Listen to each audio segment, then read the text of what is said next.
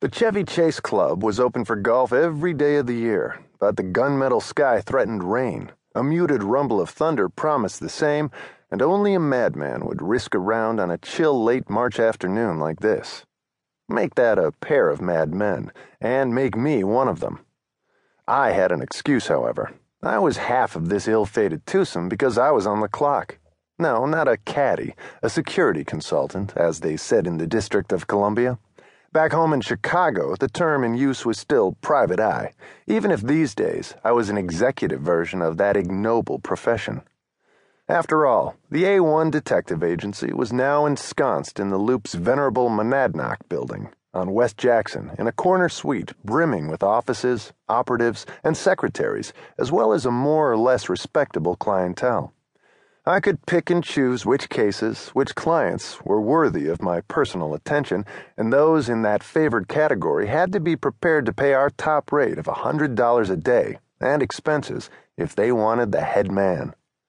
My golfing partner had wanted the head man all right, but I was starting to think he needed a different sort of head man than the A1's president, specifically the head shrinking variety.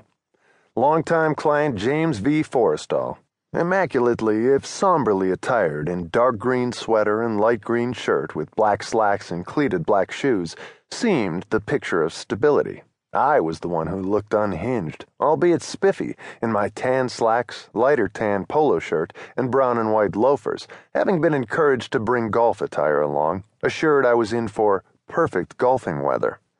Then why were my teeth chattering? Forrestal carried himself, and his own golf clubs, the caddies weren't working today, with a characteristic aura of authority, as well as a certain quiet menace. He would have made a decent movie gangster with his broad, battered Cagney like features and wide set, intense blue gray eyes that could seize you in a grip tighter than the one his small hands held on that three wood. But on closer examination, the picture of stability started to blur. The athletically slim body had a new slump to the shoulders, his skin an ashen pallor. His short, swept back hair had gone from a gray at the temples brown to an all over salt and pepper, and the eyes were sunken and shifting now, touched with a new timidity. On the other hand, there was nothing timid about Jim Forrestal's golf game.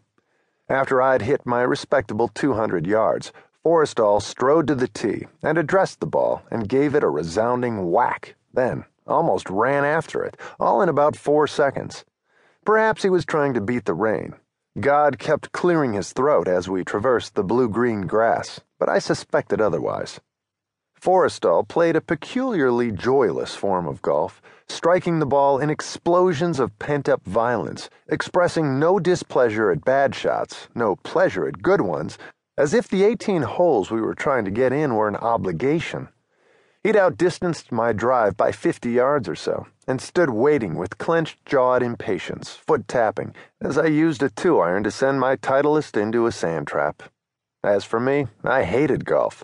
The game was something I put up with for the social side of business, and had no idea what the hell I was doing here, on the golf course or otherwise.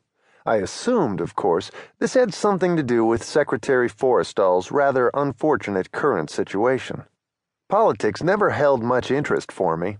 The racing news didn't carry coverage of the D.C. scene, but even an apolitical putz like yours truly knew what had been happening to Forrestal of late. Plenty had happened in the nine years since I had done that personal job for Jim Forrestal.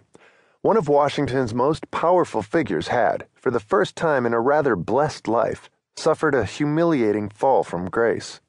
This was the man who had built the vast fleets of the Navy from a mere 400 to over 1,400 combat vessels, who had, despite his extensive administrative duties, made dangerous frontline inspection tours in the Pacific, landing under fire at Iwo Jima.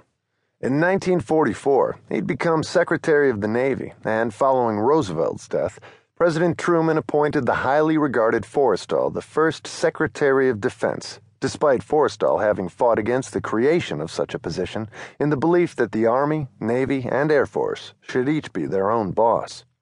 After Truman's unexpected victory over Republican Tom Dewey last November, Forrestal, alone among Roosevelt's holdover cabinet members, seemed likely to stay on for the peacetime duration. Or anyway.